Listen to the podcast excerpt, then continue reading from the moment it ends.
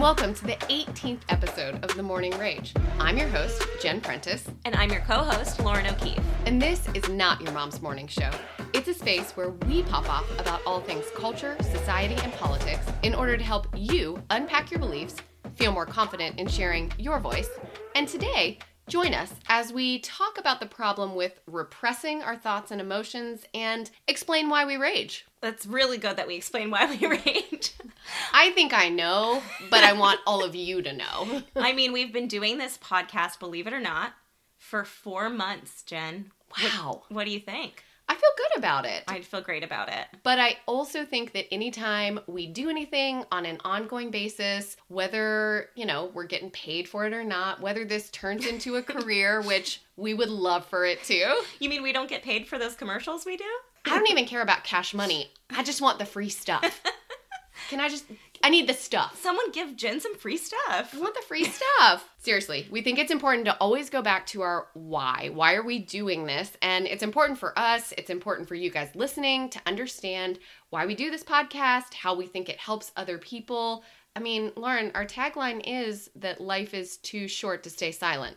Yes, and getting back to our origin story of that, I think is important, like you said, for us to return to so that we can continue this podcast for years to come. So today, we're taking it all the way back to four months ago. Just four months ago.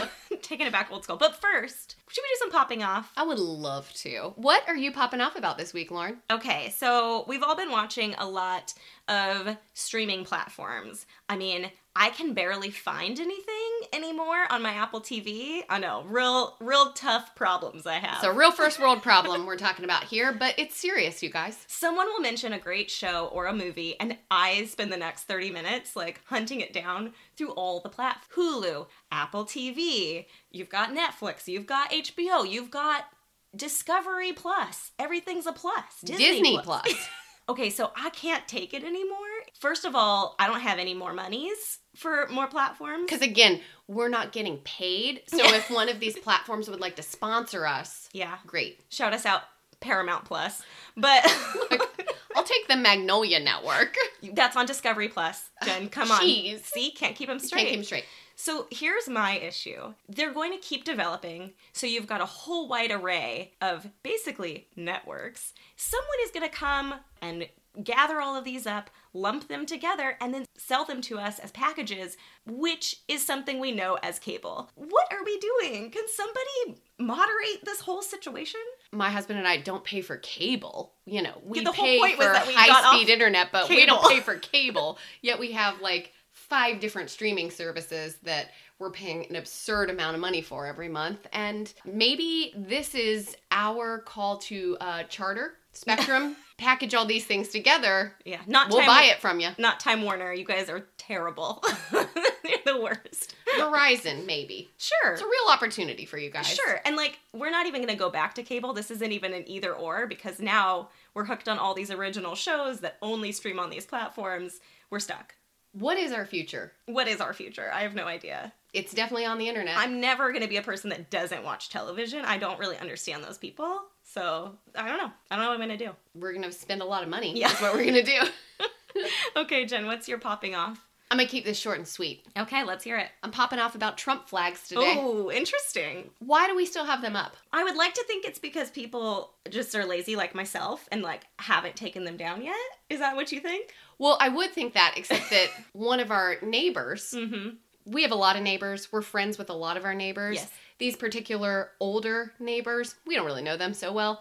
Beginning of 2020, they resurrected a flagpole. Yes. They put up an American flag and they put up a Trump 2020 flag, which you know what? I was fine with because the election had not happened yet. And that flag was all aboard the Trump train, I think. Yes, Okay. it did say that. Yeah. Correct. Okay. Yes. but. I'm fine with that. The election hasn't happened. Yes. Sure, you do you. You Yeah. show your support. I might not agree, but I respect your right to raise that flag. Sure.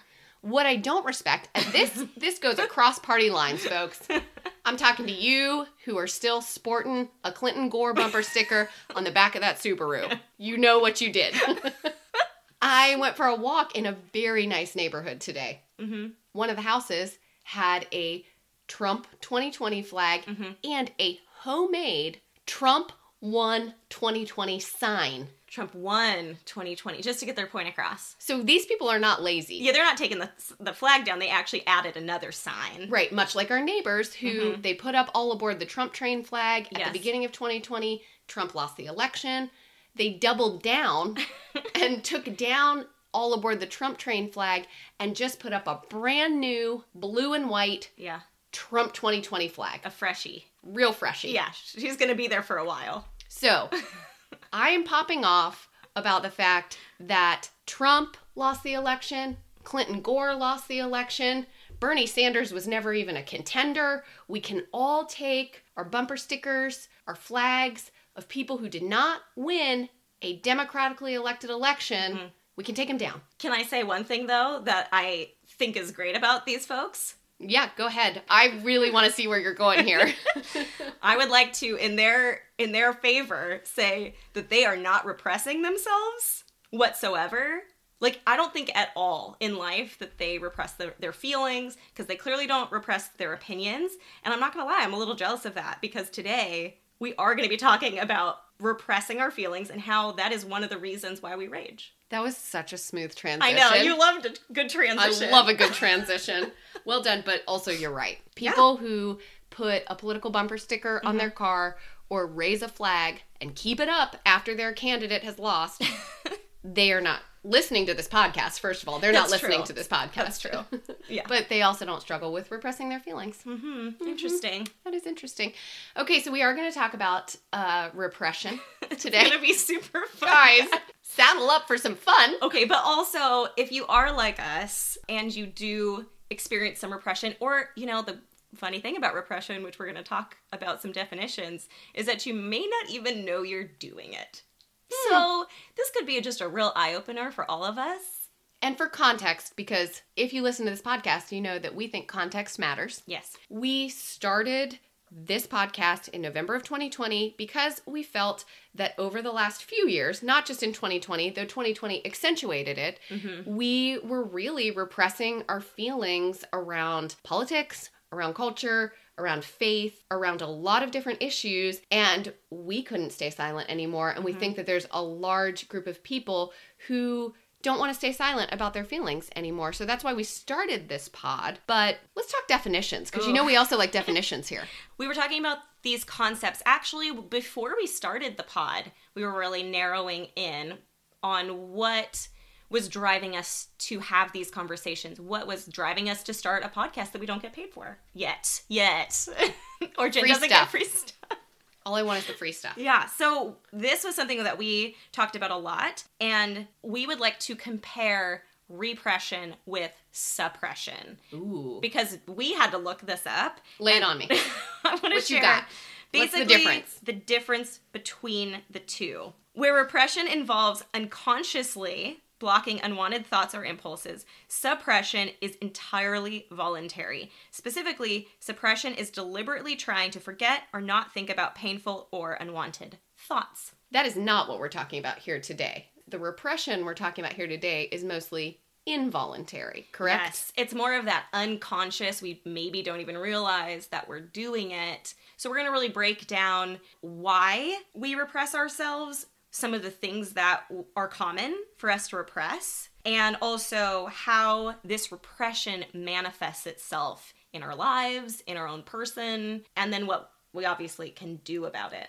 And this is going to be something we're going to talk about really this whole month. We like a good theme around here. We like context, we like history, we like definitions, and we like a good theme. True. Those are all pinnacle pillars of the podcast. Right. So, all month we're going to be unpacking our repression. We will actually be putting up a poll. If you follow us on the socials, Ooh, please follow us on the socials. at the Morning Rage, mm-hmm. we're going to put up a poll to see what area of repression we should talk about on our next podcast. And then the third week of April, we're going to be talking with one Tiffany Bluhm. Yes. I'm so excited we about are this. so excited. She is the author of a book called Prey Tell Why We Silence Women and How We Can All Speak Up.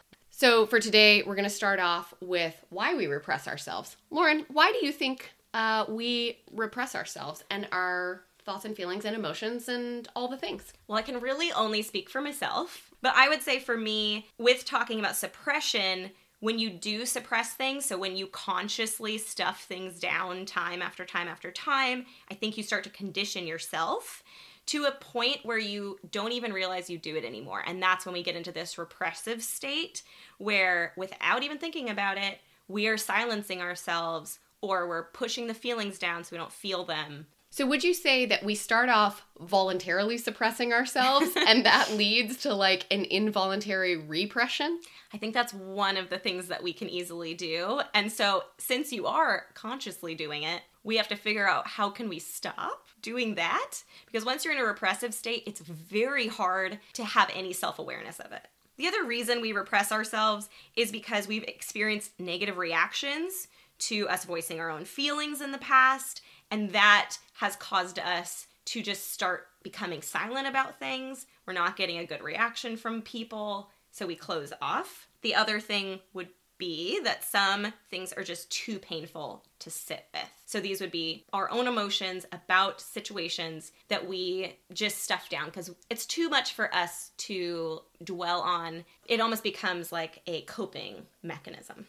I would agree with the third one. And I know you and I are going to share some things here in a minute that yeah. are really painful for us to sit with and mm-hmm. that we have repressed because when we're getting back to the why of the podcast, we've also always talked about how we want people to feel like they're having a conversation with a friend, with a really good friend. Yes. And if we're not vulnerable here on the podcast, then that doesn't help anyone. Yes. And the hope is that us being able to share these things helps other people that may be experiencing them to not feel so alone. I really do hope that people feel less alone from listening to this podcast. Yes. If that is the thing that comes out of it, that would be better than I could ever hope for. Okay, so let's talk about what we repress. You and I sat down and we came up with five. I'm not great at math, but I think it's five. Five different categories of things that we think that we repress. And we're going to unpack each of these categories individually, but I'm going to give them to you here as a list. The first one, emotions. We repress emotions. The second thing, we repress opinions. We repress desires. That's number three. We, particularly as women, repress our abilities and successes. That's number four. And number five, we, particularly Lauren and I, as Christian women, repress things related to our faith. So, emotions, opinions, desires, abilities and successes, and our faith. Lauren, you want to start with emotions? sure.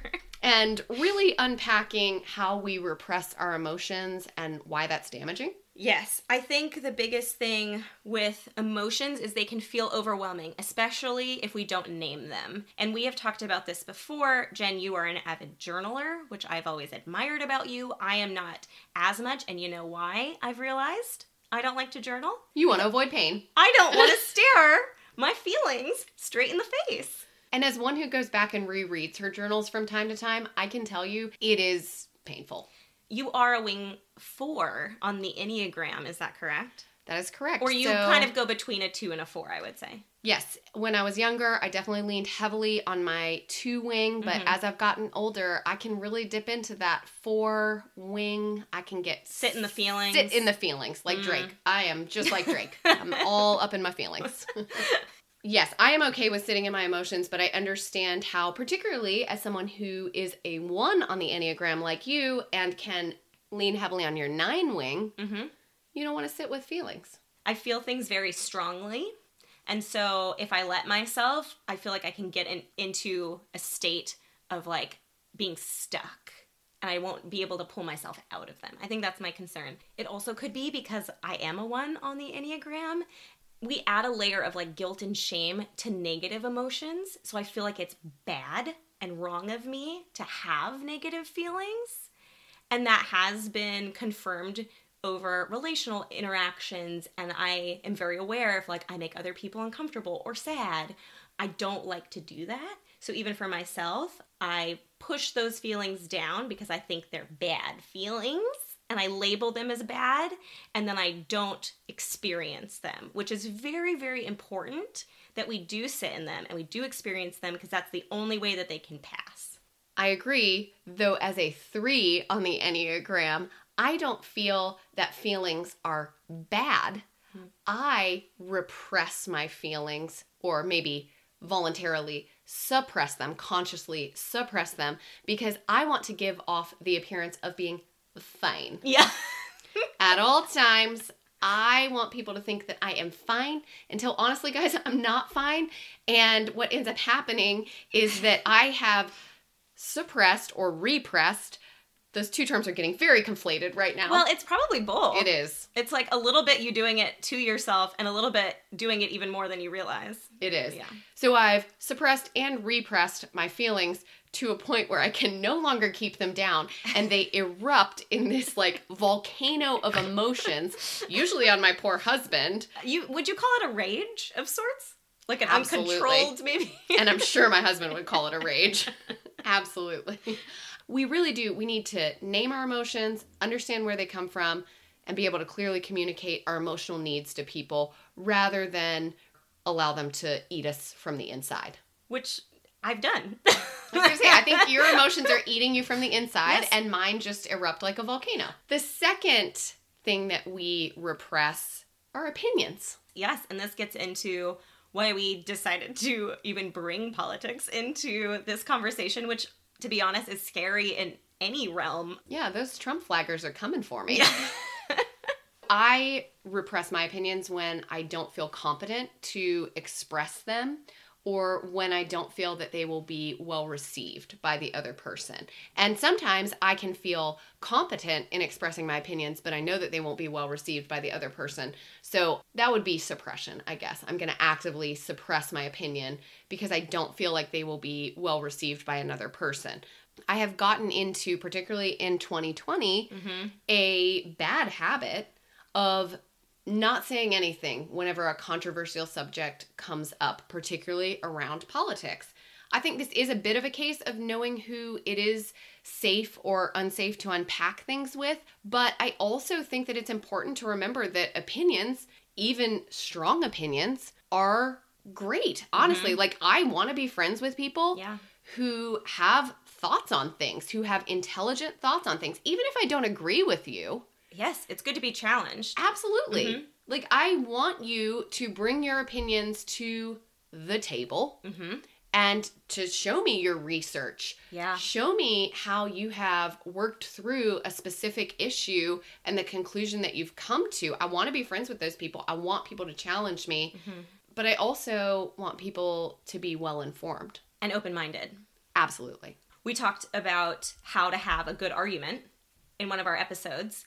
And that was a big part of it is like come to the table, well researched and open minded, and let's have the conversation.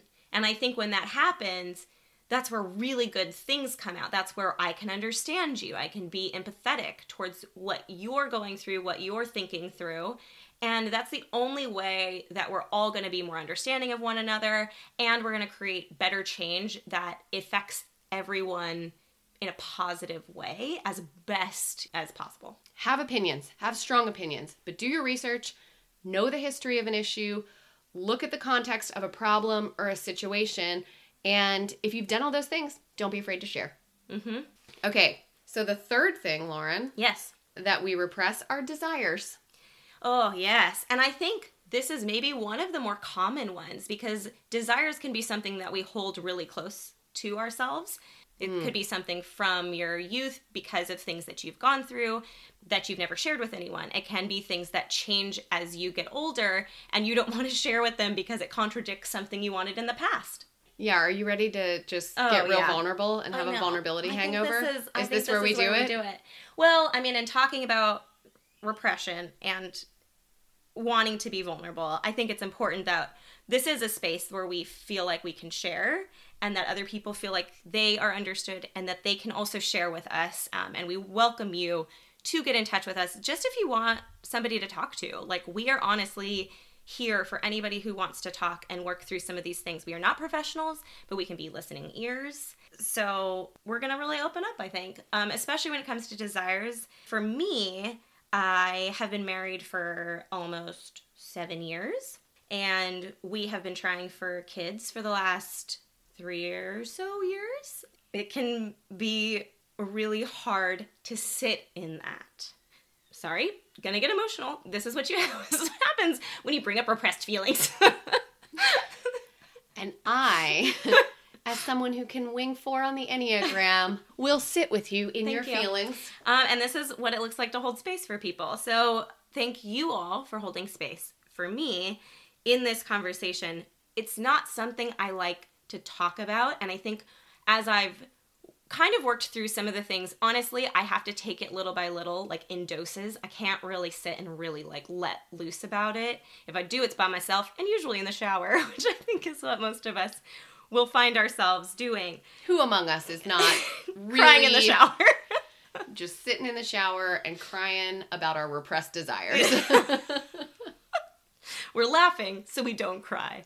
Um, honestly, as I've started looking at it, it really does come down to the fact that this is out of my control. There are, of course, a lot of things that you can control in it and that you can do to try for this. That's why it's called trying. When it puts the pressure on myself, when it says, like, all right, Lauren, like, you just need to do X, Y, and Z, and then you'll get pregnant. And honestly, I have opened up about this to people, and the worst thing that can happen, especially if they have had kids, and even if they have had a hard time getting pregnant, they give me advice. They tell me what to do, what not to do. They say, Oh, I read an article, or this happened to me, or my friend, or, you know, all of these things. And to be honest, as much as I know they're coming from a good place, their heart's in the right place, they want to help, it is honestly one of the worst things that you can do to someone that opens up about something so fragile and so close to their heart. And so I want to encourage people to just hold that space for someone.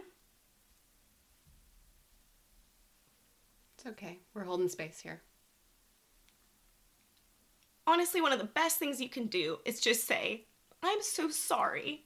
Because the giving of advice causes you to suppress and eventually repress your feelings around struggling with fertility issues. Absolutely. I think on one hand, you just learn not to bring it up anymore because it is hurtful and harmful to feel like there's something you could be doing or should be doing or should not be doing that would have allowed you to get pregnant. And that's just not true.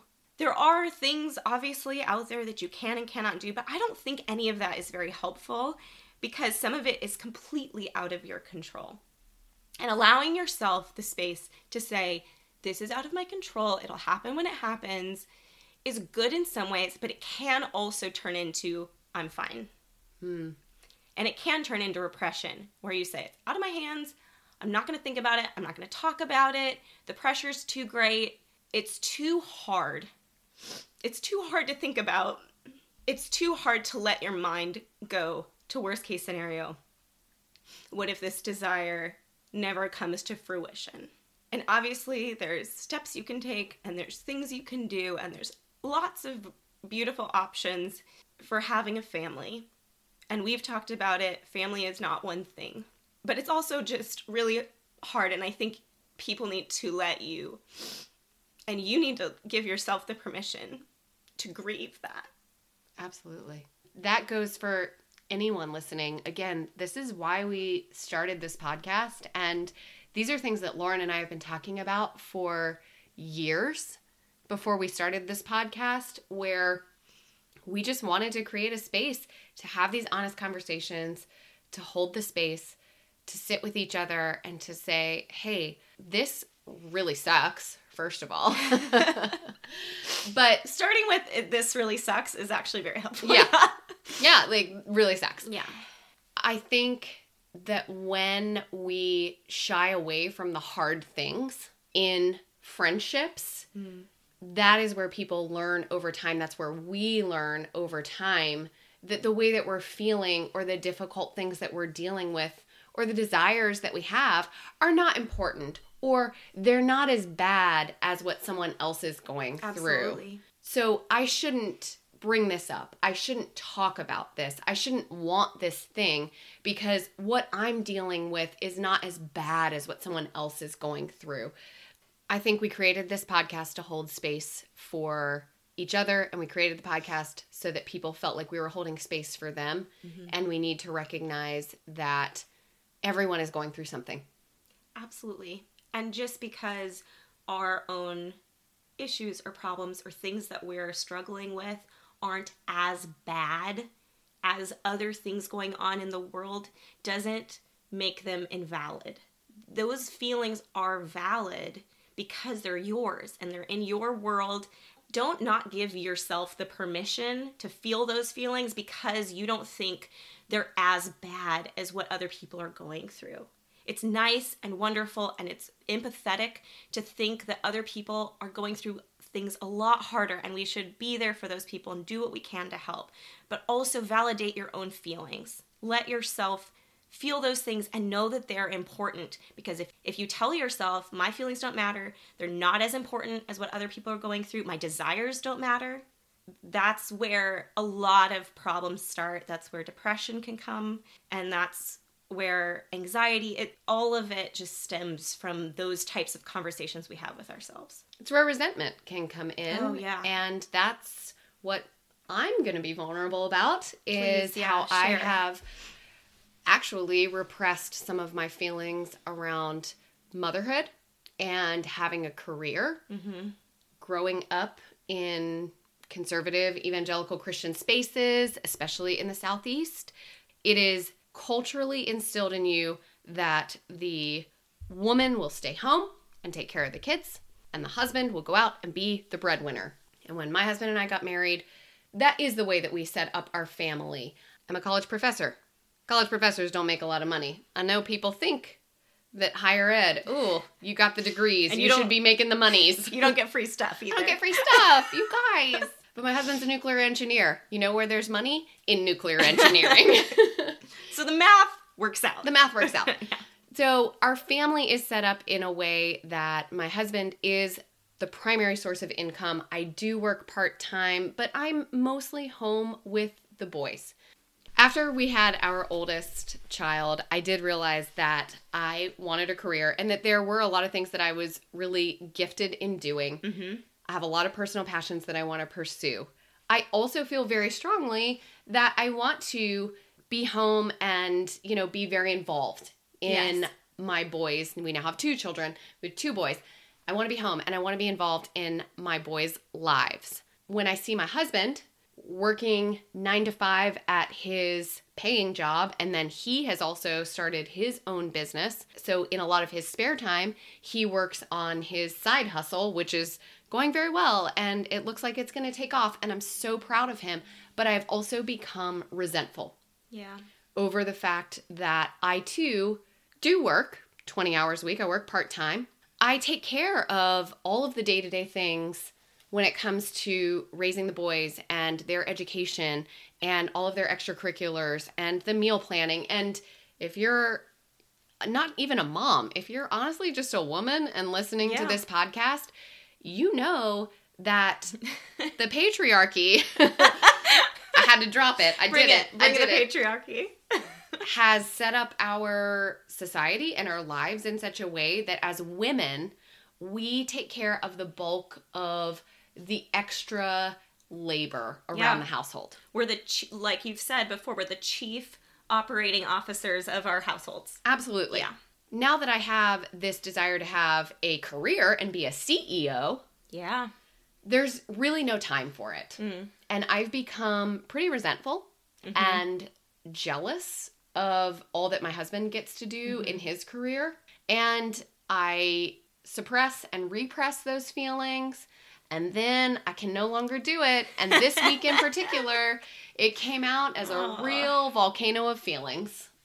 And it's not great. So we're still working through that. I'm still trying to figure out what it looks like to move forward Mhm. in my career with some of my personal goals. I would really like to write a book by the time I'm 40. I would like Mhm. to launch a business mentoring and coaching 20 somethings to not repress their feelings. you have though launched a business doing it I have, but not as successfully because I'm an Enneagram 3. well because you haven't you haven't you don't have the time you know Right. everything it takes to get there which is probably the most frustrating part you just don't have the time That it is, Lauren, that it is. The And most this is- frustrating. this is another piece that we are talking about where part of that you can't control which makes it hard. But at the same time, it makes it maybe even harder to know that there are some things you can control, but it's just not humanly possible. That's what I've been unpacking this week and over the past couple months is in what ways am I suppressing and repressing my desire to have a more high profile career? What ways am I placing undue guilt and mm. shame on myself as a mom, thinking, oh, I can't be a good mom and have a successful career? And I don't actually believe that, but the world has taught me to believe that. And how can I allow those two things to coexist? Yeah. Oh, that's real. Yeah. Guys, thanks for listening to us as we unpack our repressed desires in real time. yeah and like for us to feel safe doing it here honestly as we've gone through the last four months it has gotten less and less scary and i think that only confirms that this idea of like speaking our truths sharing our feelings openly is a muscle that we work and it gives me hope that in doing this and hopefully for those listening that you will start to open up to friends and other people so that you start feeling like there is hope in the future of us getting to a place where we are not automatically repressing hard things. There is power in sharing our feelings. And that's one way that you work past that repression. Mm-hmm. Literally, just that vulnerability and that sharing. Okay, so we've talked about how we repress emotions, we've talked about how we repress opinions, we've talked about how we repress desires. Let's talk about how we, particularly we as women, Lauren, mm-hmm. repress our abilities and our successes. Oh, this is real. This happens so much as women. This happened to you this week. I'm going to call you out. I'm going to call Lauren out. Oh, so, no. for those of you who don't know, Lauren is a level one sommelier. Oh. That's not what this particular thing is about, but Jen likes to just bring that up. she and her husband and a couple partners own their own beer and wine garden. And this week, Lauren and one of the partners in the beer and wine garden were featured in a photo shoot for The Great. Lauren, would you like to tell everyone what The Great is? I have to give kudos to my partner Alana and my friend. She kind of organized this photo shoot with one of her favorite labels called The Great. And we got to know one of the gals that works for The Great clothing brand uh, through Bodega. And so they wanted to do features on women owned businesses and these women and what they're doing. And so they asked us if we would do a photo shoot and give some info on how we operate the business and some of the fun things we do. So we did get some things to wear for the photo shoot. Which They got many much free things. no, it we got slightly. You did. You got a lot of free stuff, and I'm jealous. they, they sent us some things. We got to pick out some things and wear for the photo shoot and take photos, and then they put it on their Instagram. And I didn't tell anyone I was doing this or talk about it really at all. And I didn't even think to share it with anyone. So, for context, because context matters around here, The Great is owned by Emily Current and Merritt Elliott. You might know them as the founders of Current Elliott, the jean company, the denim company. They have hundreds of thousands of followers on Instagram. They're very successful business owners, and they chose Lauren and Alana to be featured on their Instagram in a beautiful photo shoot. Lauren's downplaying all of this, but this plays into what we're talking about today, you guys. How You're making me so uncomfortable. I know I am, and I can see it in your face. Keep drinking. Keep drinking, girl. I'm just like spinning my hair over here. like, She's so about to cover out. her face with her hair, which we've talked about when Lauren's uncomfortable. She mm. takes her hair and she covers her face with it. So her and her business partner Alana did this awesome photo shoot with the great. I had to find out about this on social media, you oh. guys. Lauren didn't tell me. Literally, Jen, are you upset with me? no, Oh, because I know you too well. no. because you know it wasn't like I was keeping. No, you weren't keeping it from me. You just legit thought this was not a big deal.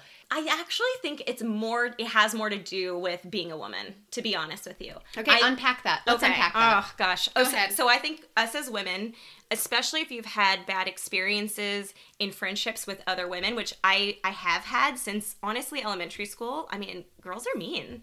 Oh, absolutely. So I never understood why, like, one week people would be friends with me, and then the next week everyone hated me, or whatever, whatever happens when you're younger.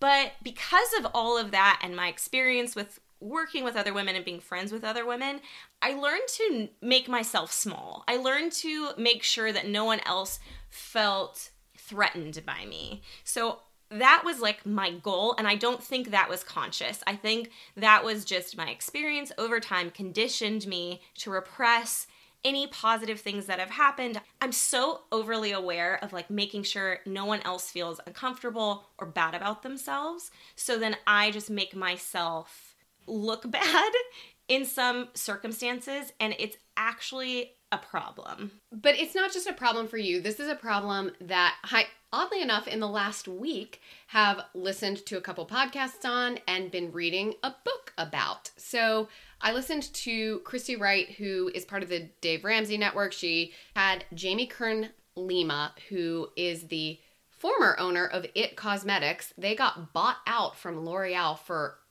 a billion dollars. wow She is one of the most successful self made women in the world.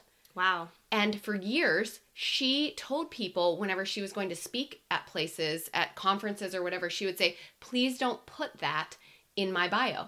That she is one of the most successful. She was listed in Forbes as like a billionaire, and she didn't want people to know it mm-hmm. because she felt embarrassed. well and she probably knew she'd have a target on her back Absolutely. And she said it's only been in the last year that she's realized that she needs to be an example of success as a woman mm-hmm. so that the women who are coming after her can be more confident in their own gifts and their own abilities and feel like, hey, it's okay for me to be a successful woman because you know who's not embarrassed about being on the Forbes list of self made billionaires?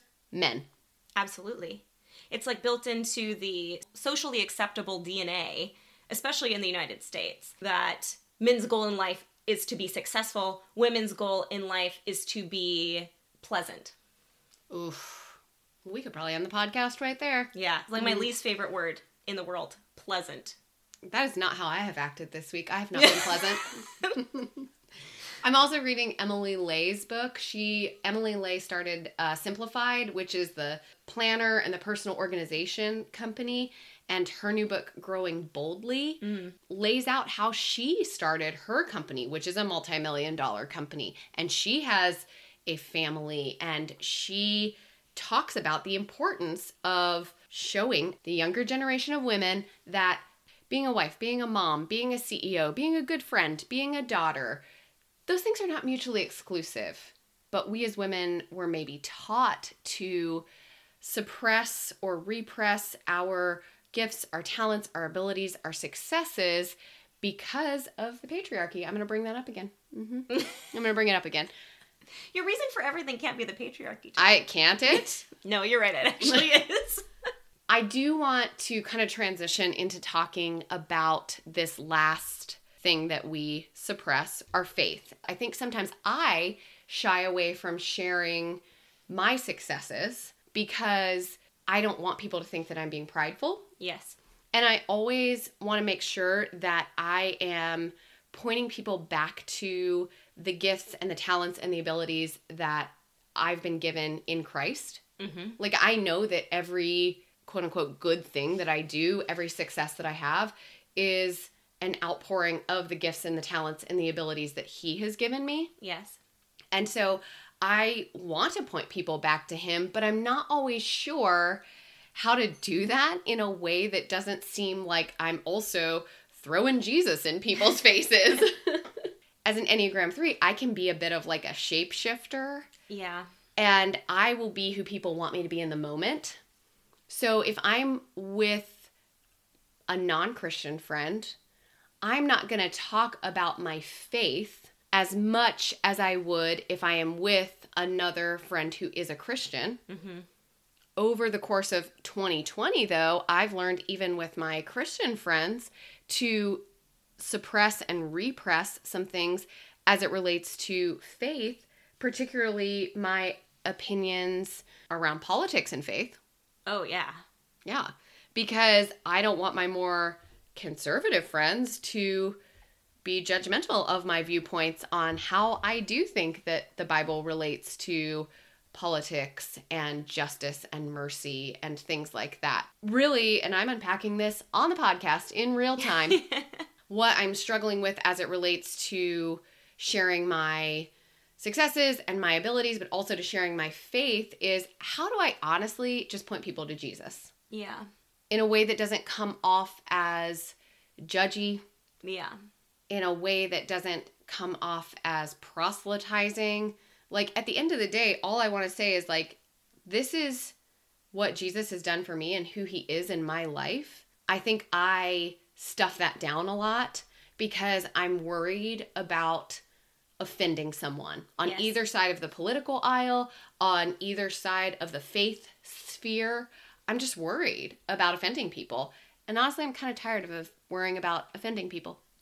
I agree. I think we're definitely talking to the group of people that are repressing their feelings, are, you know, suppressing these things so that we don't hurt anybody or upset anybody or be offensive. And I'm not saying that we should all go around just like spewing our thoughts and feelings to everyone because obviously that's not great. And some of us are more prone to do that than others. And honestly, I'm very jealous of those people. I wish I didn't care so much about what other people thought of me or sometimes that if it's something true to myself or something that needs to be said, that I would just say it despite what anybody else thinks. My therapist has taught me something very valuable in the past month, and that is that I am only responsible for myself and for speaking truth from who I am, and I am not responsible for anyone's reactions to that I love that. like I stay in my lane, you stay in yours. You can react however you want to react. That is on you, but I am not responsible for it. And I should not adjust myself or repress things so that I get a better reaction. That it should not be my goal in life. And that's definitely something that I struggle with. Yeah. I will repress and suppress and stuff things down and shapeshift and be who people want me to be and only share opinions when I feel like they're gonna be valued. Yeah, And and, create are- good outcomes. Okay, so real fast as we kind of wrap up here, how do we think that repression manifests itself and what are some things we can do to really unpack our thoughts and our feelings and be more bold in sharing them? I think repression manifests itself in some really interesting ways. One of those being dreams, which I think we should have an entire podcast about because dreams are crazy. And sometimes you wake up and you're like, what have I been repressing that has been like eking out into my subconscious dream world? And that is a very bizarre thing that we don't talk about very often. Dreams are weird. I would love to have someone who is like what what do they call themselves even like a, a dream specialist Honestly, I think there are dream specialists. There's psychologists that specialize in dreams. I would know. love that. I know. Really, if we could have a Christian psychologist who specializes in dreams, if you're listening to this podcast, Oh, and you know someone? call us. Yeah. We would love to have you on the podcast. Yes. Yes, I agree. Repression does manifest itself in dreams. In very funny and interesting ways, yeah. I also think that it manifests itself in our bodies. Oh, especially as women, I think we're very connected to our bodies. I think we've all experienced how our emotions can affect our bodies. I have had bouts with anxiety and depression that I think were an outgrowth of the fact that I was repressing and suppressing some serious stuff, and it manifested itself so physically. Yes. I thought I was dying multiple times. Yes, because you can actually make yourself sick. Yep. I have had so much back pain that I Oh, don't yeah. know where it's come from. Back pain, chest pain, like actual pain in my body that feels like you should go to a doctor, but realistically, it's because you've stuffed so many emotions and feelings inside of yourself. The tension that you build in your own body can cause some real havoc. It's a real serious issue and something that we don't address enough. We think about body issues as like physical doctor body issues, we think about emotional issues as emotional issues, and the two go hand in hand. So often, we need to talk about it all as one piece. I haven't read this book, but it is on my 2021 reading list. The Body Keeps Score. Ooh, Maybe that's a future uh, Morning Rage Book Club book. I think so. Okay, so another way that we see this manifestation happen and this could be, you know, just a negative coping strategy that we adopt is numbing out. When we repress things, it's like the whole thing is that we cannot handle it. We repress it, we repress it, and then for whatever reason, we can't really operate as normal, so we end up numbing out and it's hard to pull yourself out of that. Is that when I'm watching cat videos on the TikToks? Yes, yes, yes. I, I think that would qualify. Excellent. Okay. Moving right along, I think the last way, at least that you and I have identified, repression manifests itself is in rage and resentment, which I uh, talked about earlier, and my rage and resentment against my husband for having a successful career. yeah. I would like to get to a place, Lauren, mm-hmm. of what I call rational rage. Yes, I think that's kind of what we built the pod on mm-hmm. was that the morning rage would be an outlet for us to put rational rage, thoughtful rage, if you will, into. So these are a lot of things that we're going to be unpacking over the next few weeks this month as we talk about why we rage mm-hmm. on the podcast Yes. in April. Last thing, what are some recommendations that we have for people as we're talking about healthy ways to deal with repressed emotions? Yes, there's definitely a time and a place to share your feelings, especially these deep things like the desires. There is a time and a place, there are specific people. It's helpful to think through that because the worst thing you could do is let this unleash itself on the wrong people or at the wrong time if you get a bad or negative reaction to your emotions, to your vulnerability, it might cause you to repress even further. And I would also say that sharing things should always start in the context of a safe relationship because I think often when you get those negative reactions, it's because you haven't built enough of a relationship with the person. I mean, sometimes I think I have built a mm-hmm. relationship with a person and I still get those negative reactions, but sharing should always start in the context of a safe or at least a space that you perceive as safe. One of the things that we can't leave this conversation without talking about is therapy. And I know we've brought this up before, and I know there are some stigmas to it, but think about it this way you go to a chiropractor to realign your spine, and you do that regularly, or you go to a doctor for an annual checkup, or you go to the dentist for a cleaning. This is in the same vein of schedule it out, carve out the time and let that be the time that you unpack these things because I guarantee it, the thing you thought you were going to go into your therapy session talking about is not what you end up talking about. I thought I wanted to come talk about how I was irritated with my kids, and all of a sudden we're unpacking issues from my childhood or vice versa. I don't know. And it's important if you don't give yourself the space, if you don't have a safe place and a person that is unbiased, that is just there to listen, it's really hard to get some of these things unwound out of your mind, out of your system. I will pay someone to listen to me talk for an hour any day of the week. Agreed. Agreed. Maybe that's what we're doing here. Except Yeah. we're not getting paid, you guys. Or free stuff. Free stuff. okay. Speaking of stuff, Oh, see what I oh, did there? like do you it. see what I did there? I do. Do you have hot stuff this week, Lauren? Uh, I just have a mini hot stuff. Okay, because I don't have hot stuff because as I talked about last week on the podcast, I've been taking a break from the people.coms.